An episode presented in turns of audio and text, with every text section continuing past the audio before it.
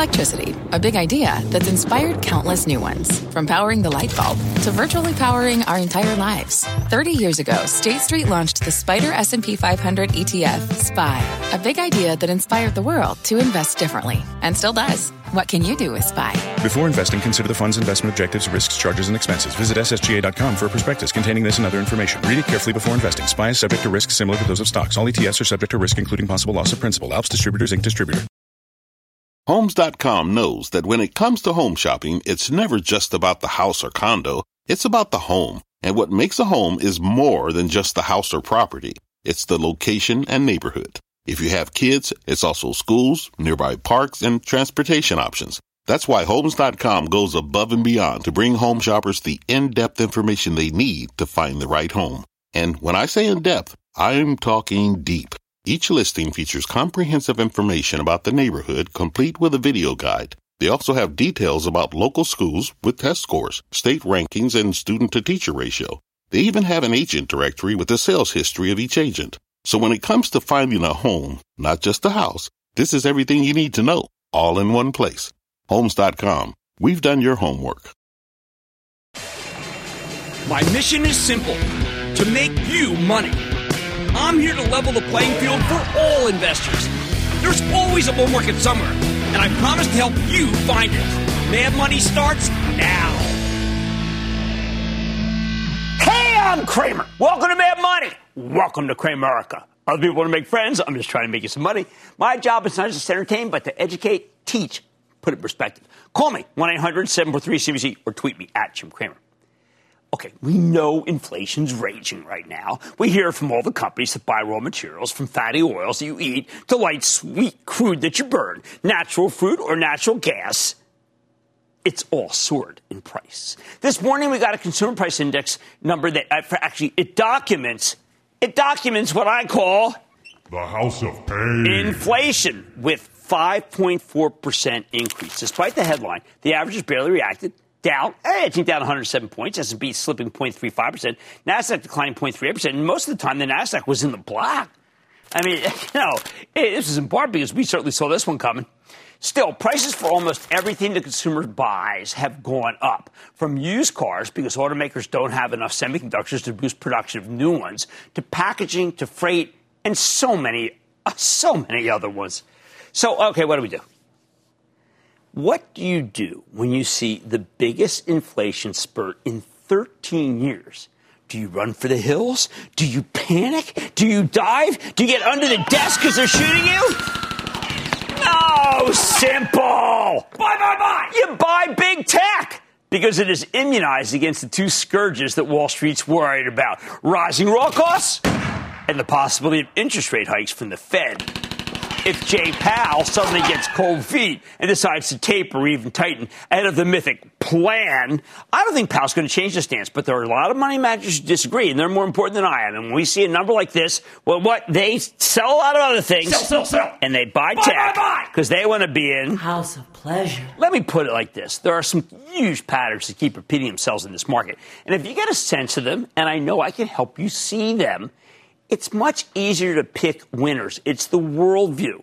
It's the stock whisperer. This spring, we had a furious rally in the industrials. You heard lots of people talk about the market pivoting from growth to value. But that was a canard. That was a dumb way to look at it. That confused you. That was just Wall Street gibberish. The reality was that beaten down cyclical stocks or industrials were coming back thanks to a resurgent economy. Take a look. This is the pro- prototypical one. Freeport-McMoRan, FCX, largest copper mine on earth. Is Freeport really a value stock? Well, wait a second. It was certainly a value stock here when it was traded 12 bucks last August. Okay, you got me. But then it rallied to 46. Hardly value, yet the people on TV kept saying it's value. Value here. Stupidity here. More accurately, it's a boom and bust stock that's hostage to the broader economy, and I've known that, and I've lost a lot of money on it when I got too I got too complacent, which is what people did when it was up there. See, uh, as long as the Fed was eager to keep interest rates low, Freeport and its compadres could keep climbing. But then on May 12th, we got a similarly hot CPI number, and the industrials all got obliterated. They really haven't recovered. Since then, money has flowed back into the highest growth stocks. Why? Because money managers figured that the Fed would have to slam the brakes on the economy to stamp out inflation, and hypergrowth tech stocks are actually what works best during a slowdown because they do well anyway. It's all about anticipation here, not a concurrent reaction. this has a real bad feel to me. Sure enough, we got the same scenario this morning, albeit with a slightly higher CPI number. And what happens?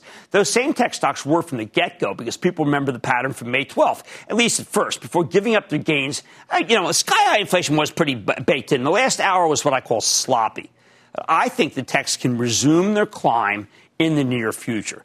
Now, uh, I want to look at some of the winners today, okay? Because they really tell you a lot. I'm going to start with Alphabet, the parent of Google, all right? Now, we don't talk about this gem of a stock nearly enough, even as it's up 45% for the year. Some of that's because the principals, the principals are painfully shy. Some of it's because they don't particularly care about ginning up good publicity. They don't think it does anything for them. Think about what happens to Alphabet when there's inflation. Oil and gas prices have skyrocketed, right? You agree? But does Alphabet have an energy problem? I want you to do this after the show, not now. Go to the Google search page you visit a dozen times a day. Check out the bottom. No one looks at it. Carbon neutral since 2007. I don't think they have an energy problem. Does Alphabet have a problem with plastic and packaging? So sky high. No way. See, they got an asset light, brain heavy business model. How about rising freight costs? Oh man, they hobbled so, so many companies are short truck drivers, like all those consumer packaged goods places. Do they have to deal with the port slowdown? Maybe they got some important materials waiting on ships from China. I don't know. Uh, where, where one of the chief ports has been struck by COVID? Of course not. Alphabet barely ships anything. Are they bothered by the force majeure of the key elements in paint? Now, they don't paint anything. I mean, I've been out there. I mean, a lot of the walls are even, they're not even painted. It's what I call a bonanza of non inflation. Then there's Microsoft, which broke out today for much the same reason. I mean, you think something good happened here? No! It was more of a celebration of nothing as Microsoft has barely any meaningful raw costs. Now, we know that Conagra, the, the packaged food company, had to cut numbers this morning. Why? Large part because of rising costs, especially for edible fats and oils. Now, I am not seeing that kind of pressure at Microsoft. Maybe in their cafeteria? Now, we've heard many companies talk about a shortage of truck drivers. I doubt Microsoft has any drivers, except for maybe people, you know, maybe guys shuttling people around the campus. How about Apple? It's got a fabulous brand, perhaps maybe the best in the world best customer service. You know, it's got the highest score, all that stuff. Goldman Sachs reported today, and they spoke lovingly of their partnership with Apple on their credit card. Then later in the day, it was reported that these two have a buy now, pay later plan. Oh, do people love buy now, pay later? And it's in the works. I think Apple's got a lot of upside with minimal downside. Unlike Apple and Microsoft, though, it makes lots of hardware, which means raw costs are an issue, mostly materials. But Apple's customers love their products so much that the big wireless carriers have to subsidize the costs as they fight each other for market share. But you notice T-Mobile's up again today? Have you noticed that AT&T never does anything? I wonder why that is. Randall Stephenson? No, never mind. That's the old days. Not much in the way of supply issues at Apple. They've been loyal and large customers for tons of expensive materials, but their products are seen as necessities, not luxuries. Which brings me full circle to the actual winner today, to PepsiCo. Ramon Laguarta. Smart fella.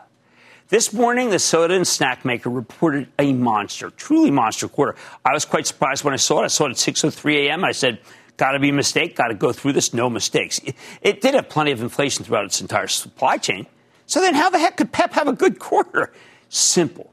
Because the other thing besides tech that works are beloved brands that allow them to raise prices ever so slightly and pass those higher costs on to the consumer the stuff will still sell. And that's a big reason why PEP could rally 2% today. And unlike the moves in Alphabet, Microsoft, and Apple, that move is going to have some staying power tomorrow, I believe. Numbers have to go higher.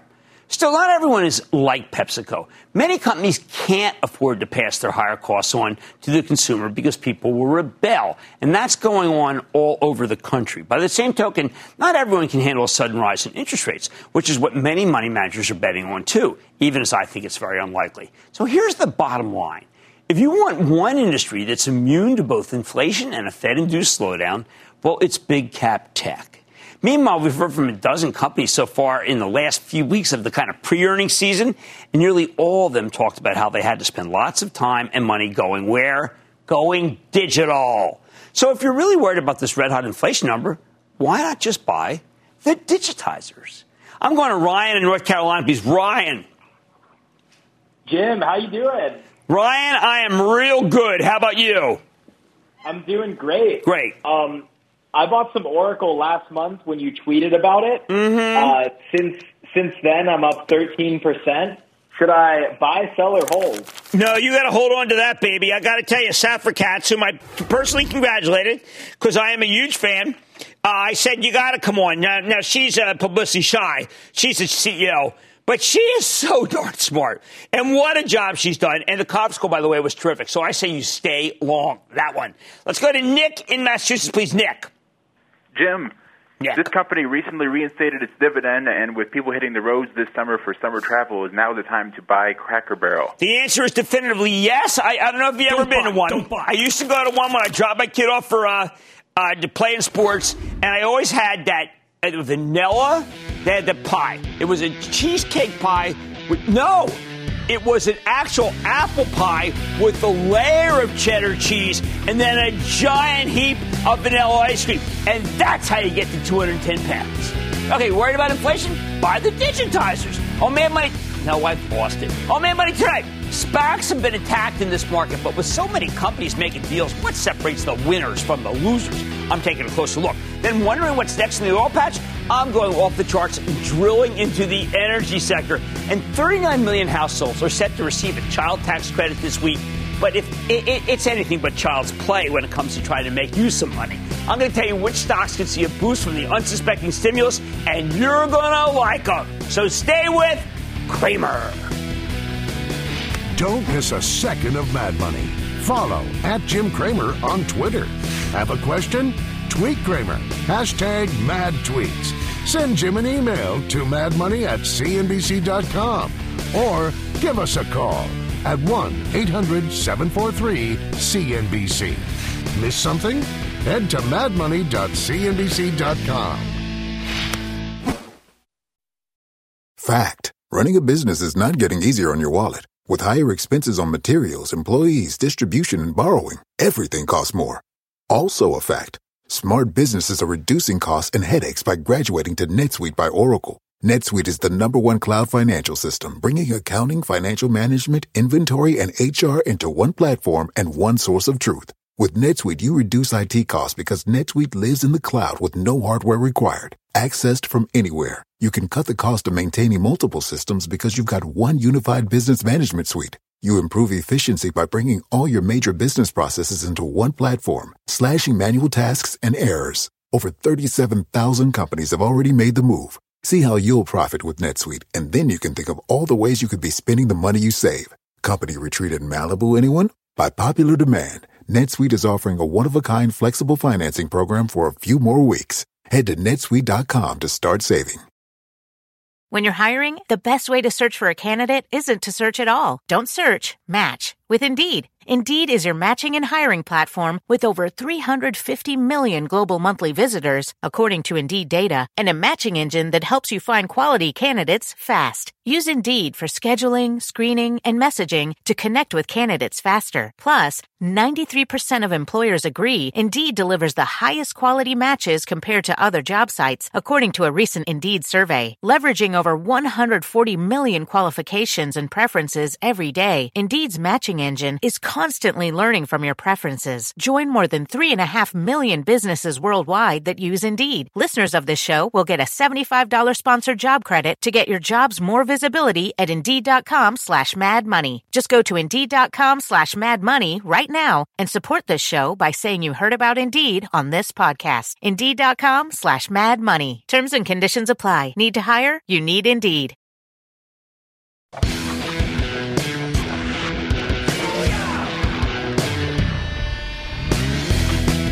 Okay, so last Thursday, we got calls about not one, but two different SPACs. And although both of them were from serial SPAC issuers, I didn't, I really didn't know enough about their deals to give you a considered opinion. You deserve that.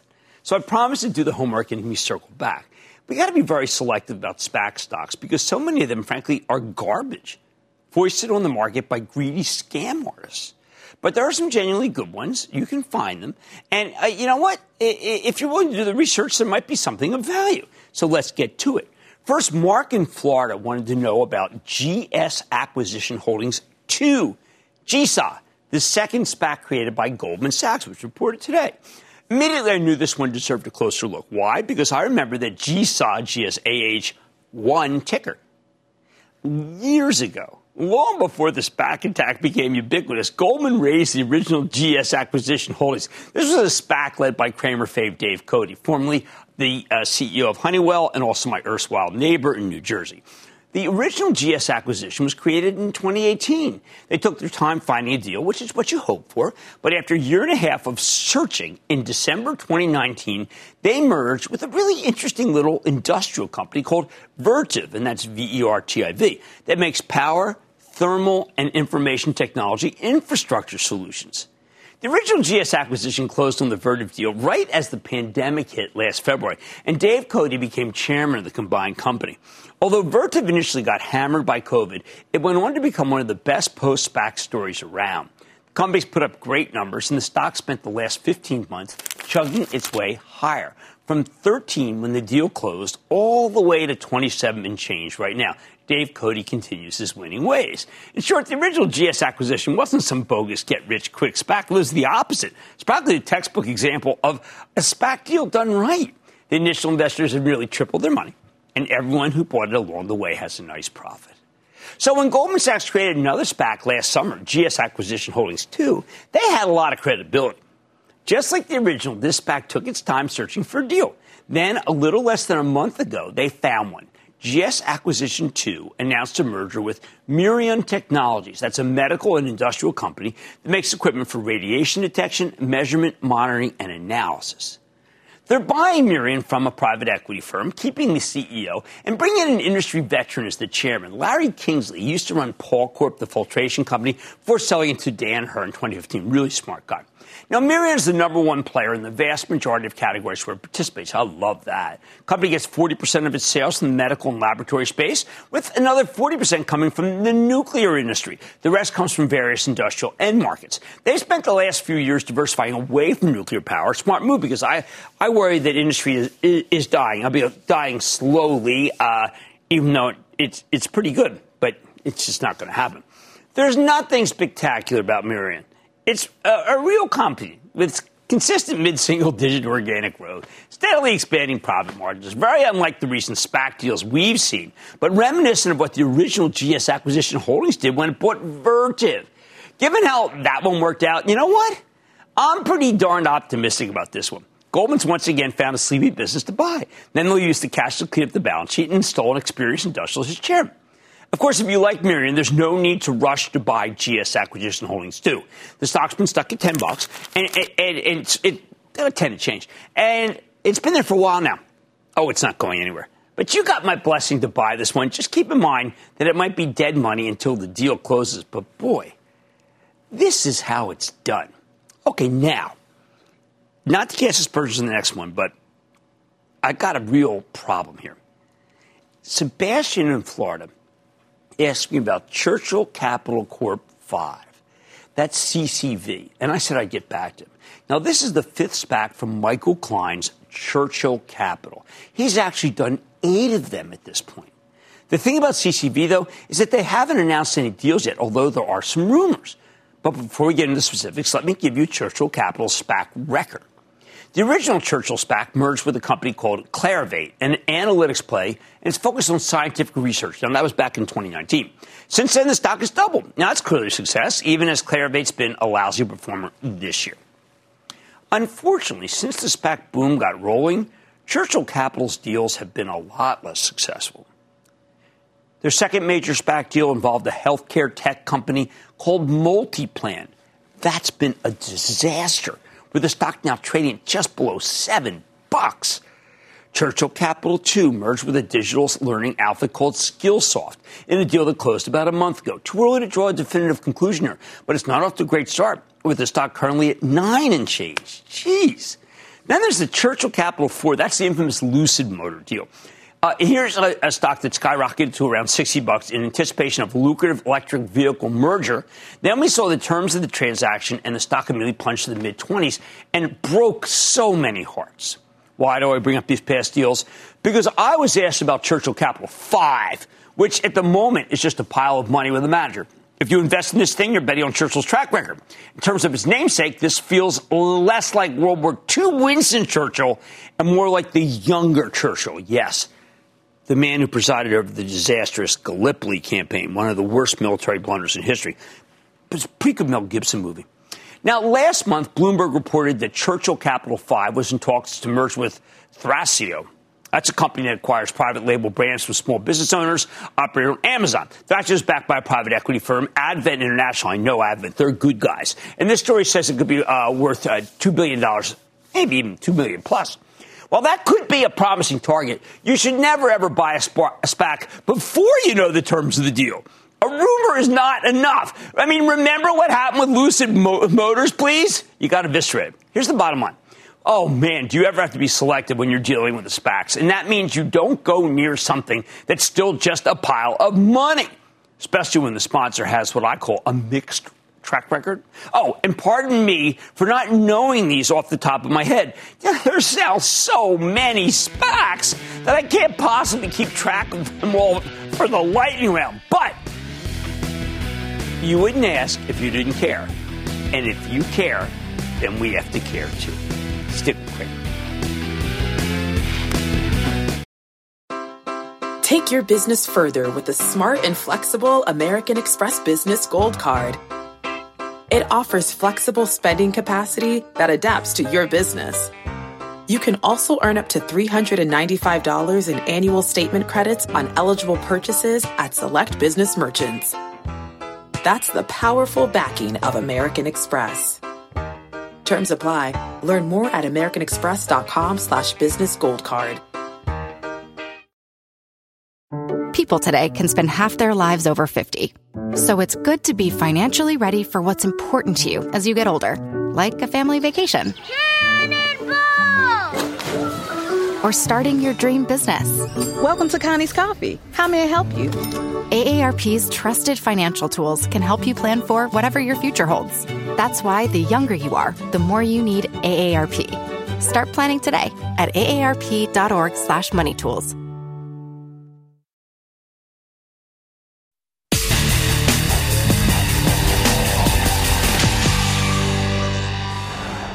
We got another seemingly red hot CPI number up 5.4% in June, but more than half of that comes from either weaker comparisons versus last year or, you know what, the rising price of used cars. Now, remember, that used car figure is all about the semiconductor shortage tamping down the production of new cars, so used cars go up in value.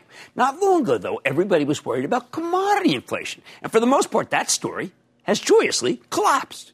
More evidence that Fed Chief Jay Powell is right and knows what he's talking about when he says this is all transitory and there's no need to raise interest rates anytime soon. Remember, he wants to put as many people to work as possible, despite today's smoking CPI number that we talked about at the top of the show. That's why tonight we're going off the charts with the help of Carley Garner. She is a brilliant technician. She's the co-founder of DeCarley Trading, the author of Higher Probability Commodity Trading, if you want to understand how this is done. And she is our resident commodities expert on Mad Money.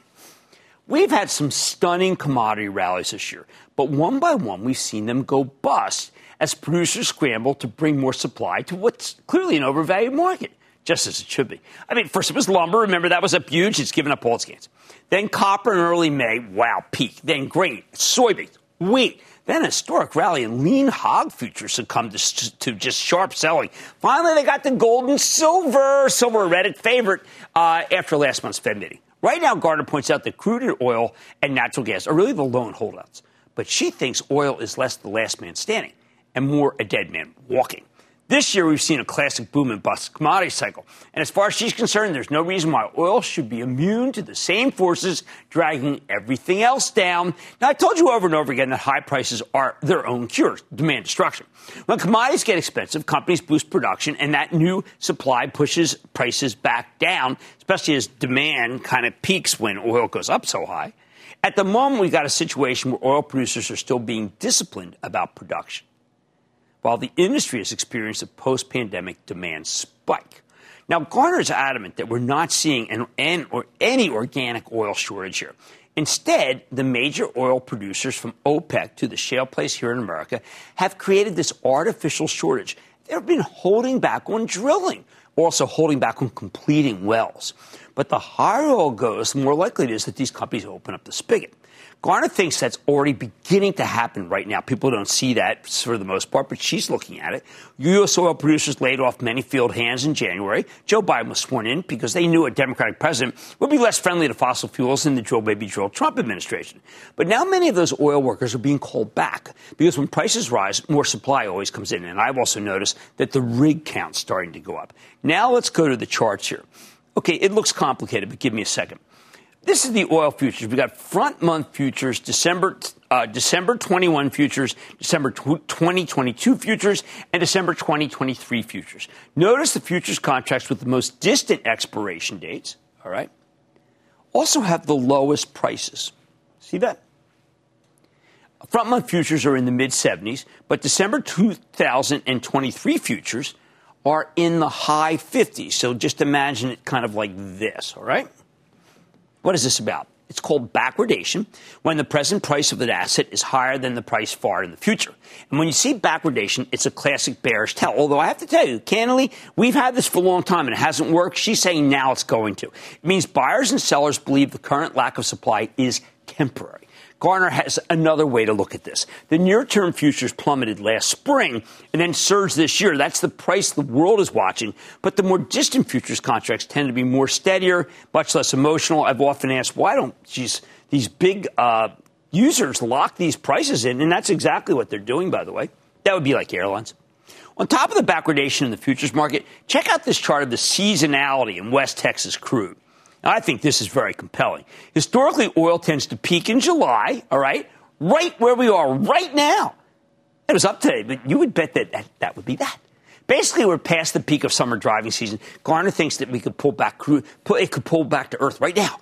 Over the last 15 years, oil prices have had a very hard time holding their summer gains beyond mid July. This should be, I mean, I don't want to say today. No, right now All right, now look at this. Look at the weekly chart. When this includes data from the CFTC's what's known as Commitments of Traders Report or the COT report. This is the data that shows how, how small speculators, large speculators, and commercial hedgers are positioned in the futures market. I find it very useful.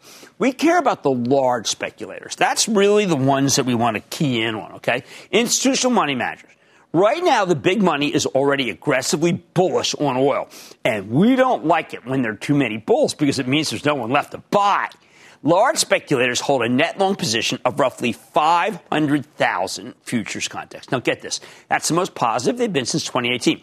Garner points out that historically, the oil market tends to run out of buying power when you get a net long position in the 500,000s. Let's go for some proof here. Going back to 2015, large speculators have gone above 500,000 Get this 500,000 net long contracts four times. All right? Here's one. Okay? Uh, then uh, here's two. Here's another one. Another one. Yes. We're talking a $16 decline in 2017 a $14 decline in 2019, a monster $38 decline last year. The one exception is 2018, where oil prices held up just fine until large spe- speculators built up a 700,000 net long position. So this could still go higher, right? And then oil collapsed to $35 a barrel. All right, now what we're going to do is we're going to zoom out to the monthly chart, all right?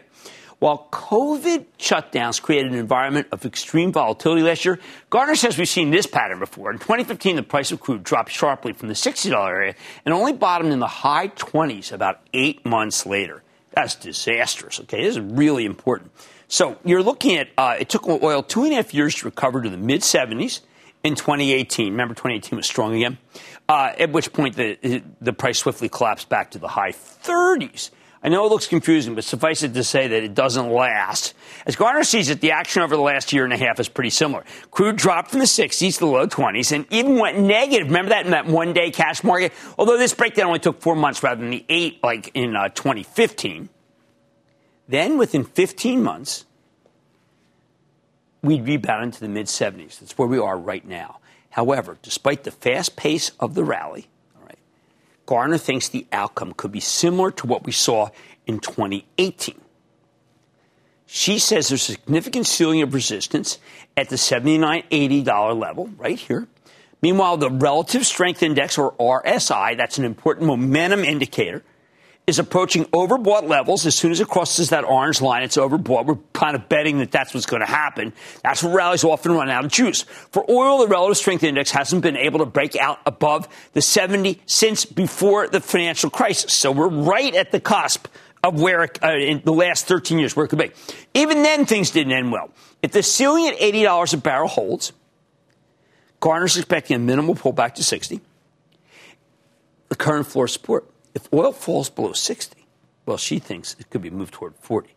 However, if she's wrong, and, you know, remember, technicians always reserve this. If she's wrong, we break out above 80, then Garner believes the next target would be 105. Remember what I said? You're going to start hearing widespread chatter about 100. That's that. Okay, here's the bottom line. And I think this is really important because what she's really making is just a, a huge call of the top here. The charts, as interpreted by Carley Garner, suggest that oil is about to run out of steam. Producers have been disciplined about holding off on new supply, including the Saudis and the Russians, but the higher the price goes, the hardest it is for them to resist, including the Permian, that's in Texas, which is why oil rallies tend to be self defeating. And Garner's betting that the self defeat begins right now. Sean in New York. Sean. Hey, Jim. I have a quick question on Tesla. Sure. With I said, what companies holding Bitcoin in their corporate treasury? Taking a dip yesterday and today. Do you feel in the near future Tesla will fall below the 600 level with the Bitcoin price being down and Elon in court?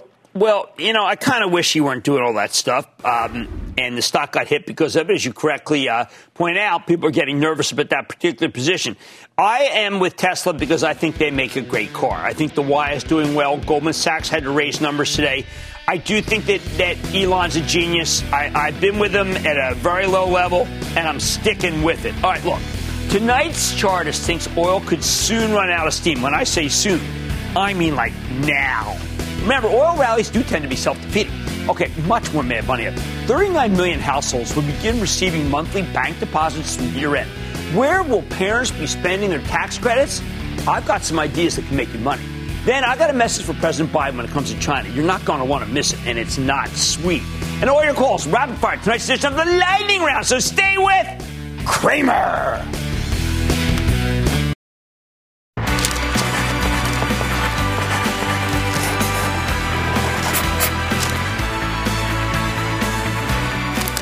I don't get it. I mean, do you know that nearly everybody in this business acts like the stimulus is over and done with? The checks are spent. Expanded unemployment benefits run out at the end of the summer if they haven't been cut off by your governor already. That's all she wrote, correct? Wrong! They know nothing! Arguably, the most important part of the stimulus package actually only kicks in in this week the massively expanded child tax credit that will give millions of eligible families some big checks from now through the end of the year. I don't even know if people know they're coming. And this has got huge implications for the stock market and for the back to school season. How much money are we talking about here? Okay, the child tax credit was rolled out in the late 90s. Going into the pandemic, eligible parents would get $2,000 per kid per year. As part of Biden's rescue plan, they raised that substantially. It's now $3,000 for each kid six and up, and $3,600 for each kid under six. They also overhauled the program so the parents would get half of that money in cash as an advance on their taxes through six months, uh, monthly payments in the second half of the year, which is now. While the program is means tested, it cuts off for couples making more than $170,000 a year. Those checks are going out to a huge number of people. 39 million families with about 65 million kids. So that's 88% of the children in America. In other words, tens of millions of parents are about to get $250 or $300 checks for each kid. And those checks, well, they, every month through the end of the year they last. This is possibly the biggest social program we've seen in decades in this country. It's like something out of Lyndon Johnson's Great Society. Many Democrats in Congress want to make it permanent or at least extend it to 2025. I don't know if they have the votes. From our perspective, though, what matters is that families with children are about to have a lot more spending money courtesy of the federal government, and it's coming right in time for back to school season. So we got to ask, where does that money go so we can make money?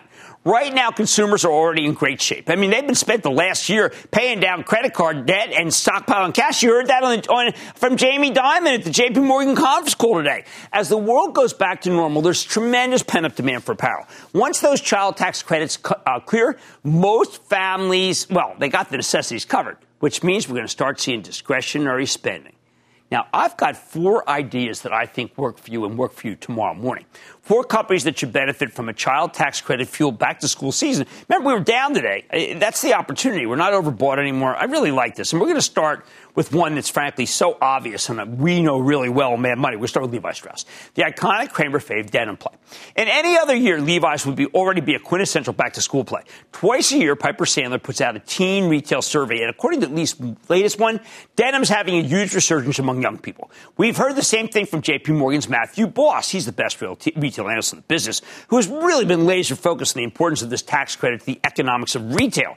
Or as CEO Chip Berg told us when we spoke to him in April, the brand is hot. Sure enough, when Levi's reported again last week, it shot the lights out, delivering a monster 14 cent earnings beat off a 9 cent basis, higher than expected sales too. Even better, better. Management gave you terrific forecast for the second half. They're talking about 28 to 29 percent sales growth as the world goes back to normal. Now, Chip seemed even more, almost unnaturally bullish about the long-term denim cycle than I have ever heard him when I interviewed him last week on Squawk on the Street.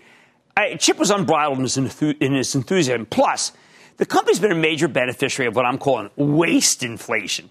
If you spent the last year and a half stuck inside wearing sweatpants, you may have found out that you sized up. Well, let's see, let's see. When you try to fit in your old jeans, it ain't working. More business for Levi's. Waistlines changed on 35% of us during the pandemic. Isn't that extraordinary? This is a company that emerged from the pandemic stronger than ever. Even though they just reported a magnificent quarter, the stock barely budged. It closed at 28 bucks on Thursday. It's now at 28.70 after that great quarter, selling for just 19 times next year's earnings estimates ahead of the stimulus. I think you should buy it right here, right now before those checks start hitting uh, bank accounts. Remember, we just got the numbers last week. There's no new info. I like that. Child tax credit winner number two. We've had them on the show. It's called American Eagle Outfitters. Now, we started recommending this one last October, thanks to the aforementioned Matt Boss. Since then, American Eagle soared more than 140%. I know you think you missed it. I think the stock's had a lot more room to run. I think it is just plateauing, getting ready for its next move here, which is why we recently bought it for the Charitable Trust, which you can follow by joining the ActionAlertsPlus.com club. I got a call next week. It's going to be a major focus for me.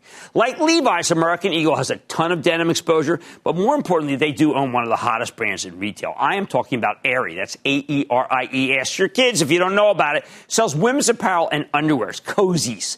They also have a popular new sub brand for activewear, the aptly named Offline. Management's been guiding for Aerie to hit 2 billion in annual sales in 2023, but it looks like they could hit that number within the next 12 months. These guys have had quarter after quarter. Well, even though American Eagles had a monster move, the stock remains cheap, given, I think, its tremendous record of consistency. 16 times next year's earnings estimates, it's a steal.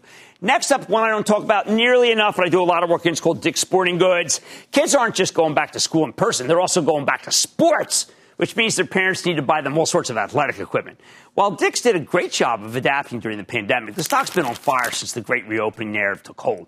We spoke to outgoing CEO Ed Stack and his successor Lauren Hobart, real smart, Feb 1. They told a terrific story. Since then, the stock's up a cool 46%, in part because Dick's reported the best quarter of any retailer we follow near the end of May. The company earned $3.79 per share, Street was only looking for a buck 12. Same store sales were up 115%. Oh, come on. Well, year over year. Remember what happened last year. Management nearly doubled their full year earnings forecast. So while this stock has run tremendously, I don't think it reflects the strength of these numbers, especially since Dick sells for just 12 times earnings. I'm calling it a buy, buy, and a buy. Finally, if you want to bet on the child tax credit without trying to pick a particular retailer and you want income, I'm going to give you the gold standard. How about Simon Property Group?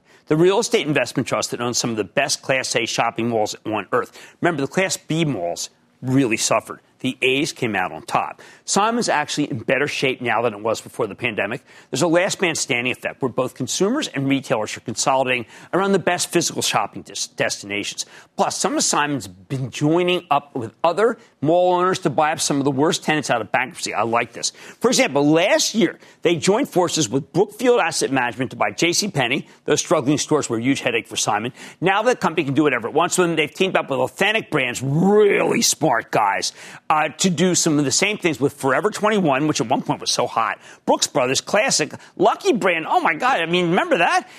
And uh, Eddie Bauer, Lucky Brand jeans. By the way, I think is finally timed perfectly. Then Simon recently picked up a bunch of high quality malls when it closed on the acquisition of Taubman at the end of last year, just in time for the great reopening, and they renegotiated that deal for a better price. I think people will take their tax credit, okay, and spend them at the mall, which probably belongs to Simon. Doesn't hurt that they boosted the dividend last year, and this is why I really am emphasizing it. Juicy 4.4% yield. Wow, I like that one for all people seeking income. The bottom line for the next six months, parents all over America will get a series of child tax credit uh, checks. And I have to believe a decent chunk of that money flows to our favorite retail place, like Levi's, American Eagle Outfitters, Dick's Sporting Goods, and a real estate and investment trust, Simon Property Group. I would pick one up. These are too good to ignore with this money coming to all those Americans. Stay with Cramer. Just chill out. Is this Chill Master Jay? The Chill Man is in the house. He's happy. The lightning round is coming up when Mad Money returns.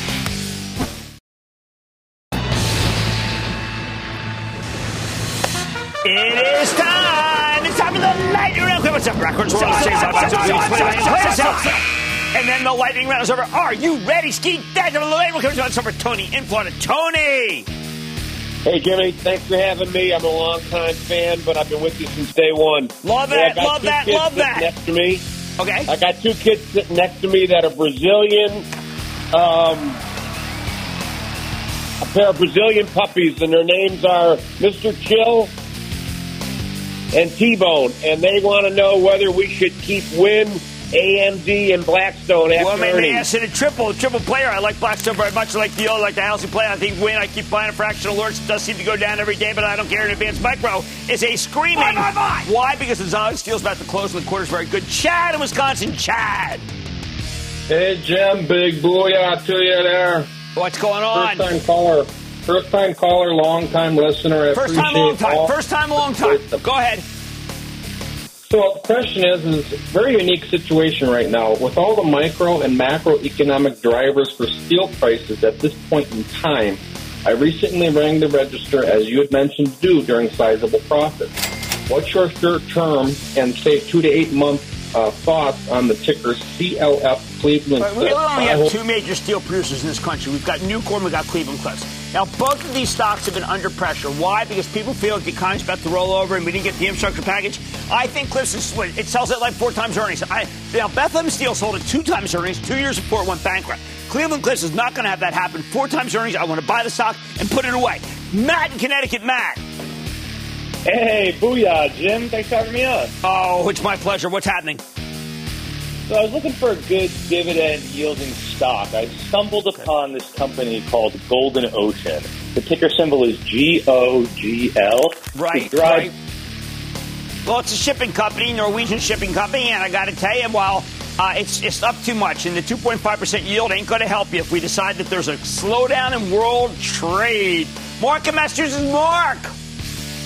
Hey, how's it going, Jim? Not bad. Thank you for asking. How about you, Mark? I'm great. I uh, have a stock for you. Okay. And uh, was wondering if it's a booyah or a buyah. Stock is CRISPR, CRSP, CRISPR Therapeutics. Buy, buy, buy. Bit of both. Now, it's a very speculative stock, and since it's 100, and- 100 plus points, a lot of people can't take that kind of downside pressure, but I think that you can buy a half position uh, because I do think that it has always been uh, wondering to be whether it would be a takeover stock. I need to go to Ross right now. Ross in Texas. Ross. Jim, how are you doing? I am doing well, Ross. How about you? Doing all right. Uh, long time fan of your show. Uh, today I'm calling about Lam Research. Okay, Lam Research is the kind of the brainchild of Rick Hill, who sold Novellus and uh, to Lam. And I've got to tell you, I think Tim Archer's doing a great job. They are the solution. They they have the best intellectual property when it comes to making semiconductors, and I'm going to say buy it. I know it's moved a great deal. I wish they'd split it, but they're not going to. Idris, Idris in Maryland, Idris.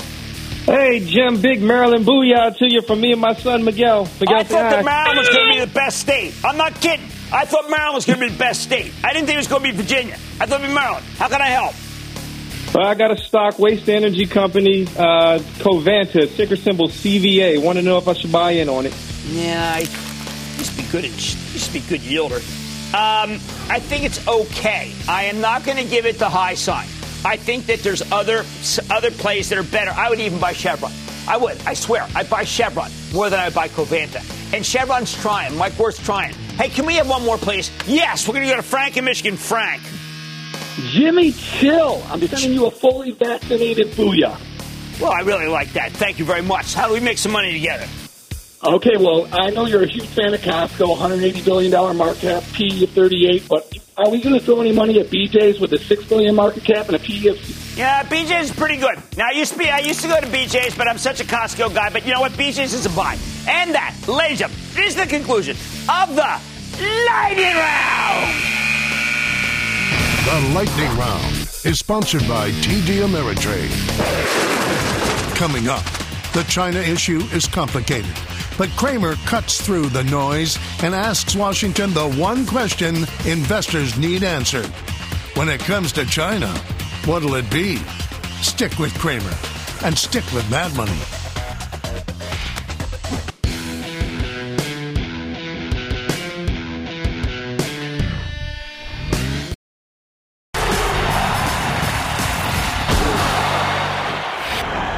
I was getting dressed this morning, listening to the usual crackdown stories out of the People's Republic of China, know, it hit me like a ton of bricks. We need a consistent policy for dealing with the Chinese government. Right now, I'm not sure what we have. Are we trying to pressure them into actually respecting human rights? Are we pushing their government to let our businesses compete fairly rather than forcing them into joint ventures with Chinese outfits, some of which are made up? Are we warning our companies about Hong Kong like they really need that warning? I mean, what exactly are we doing? It feels a little like that scene in Goldfinger, where uh, we're on a laser cutting table asking the Chinese Communist Party if they expect us to talk, and they shoot back that no, they expect us to die. Except this time we don't know anything about Operation Grand Slam beyond tonight's All Star game.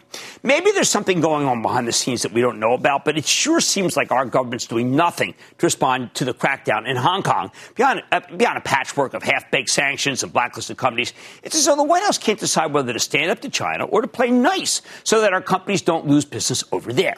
Unfortunately, we can't really do anything about Hong Kong. It's been part of China for 20 years. But now the Communist Party, they want Taiwan too. Recently, President Xi called for complete reunification right at the top of his big speech. In the middle of this, it sure feels like our government has no serious contact with the PRC. I mean, none. No talk. No insistence. Worry. I mean, nothing. This, frankly, is insane. I know President Trump was ham handed in his policy toward China, but the first thing he did was tell Xi that Taiwan is off limits. Don't even think about it. I don't hear that kind of talk now. No, look, to be fair, practically the moment Biden was sworn in, he sent a carrier group to the South China Sea, and our Navy is regularly sending ships through the Strait of Taiwan. But the White House isn't articulating a clear policy. Japan has been more forceful about using the military to protect Taiwan. Just last night they talked about it. And their constitution literally doesn't even allow them to deploy troops overseas. So it's meant for us. Now, apparently China does not have a storm the beaches plan for Taiwan. They're not crazy enough to risk a shooting war with the U.S., uh, not when it could easily go nuclear. But China does have the ability to put the political squeeze on Taiwan if they think Biden won't respond in kind. For example, do you know the Chinese are bankrolling opposition parties right now in Taiwan because the Taiwanese government is too pro independence for their taste? They can conduct military exercises to disrupt shipping. That's a real blow to Taiwan's export driven economy. So, what can the Biden administration do right now, today? I want them to come out strongly, Biden to Xi, explaining that the flyers have to stop, the attempts to choke Taiwan's economy won't be tolerated any longer, that this isn't ultimately about commerce, it's about America defending a trusted ally. Is that a real policy? Well, it's a darn start. It's time for the White House to take the China threatened hegemony seriously. We need to stand up for Taiwan, block bogus Chinese IPOs that refuse to follow American securities laws, and most importantly, threaten to cut off China's ability to export to the American market if the Communist Party refuses to behave. Otherwise, Goldfinger wins in this one, and it's much bigger than Fort Knox. I'd like to say there's always a bull market somewhere, and I promise try to find it just for you right here on Mad Money. I'm Jim Cramer. See you tomorrow. The news with Shepard Smith starts now. CNBC has quick and easy to understand business news updates at the open, midday, and close every weekday. Markets, money, and more from Wall Street to Main Street. I'm CNBC's Jessica Ettinger. Follow and listen to CNBC Business News Updates wherever you get your podcasts.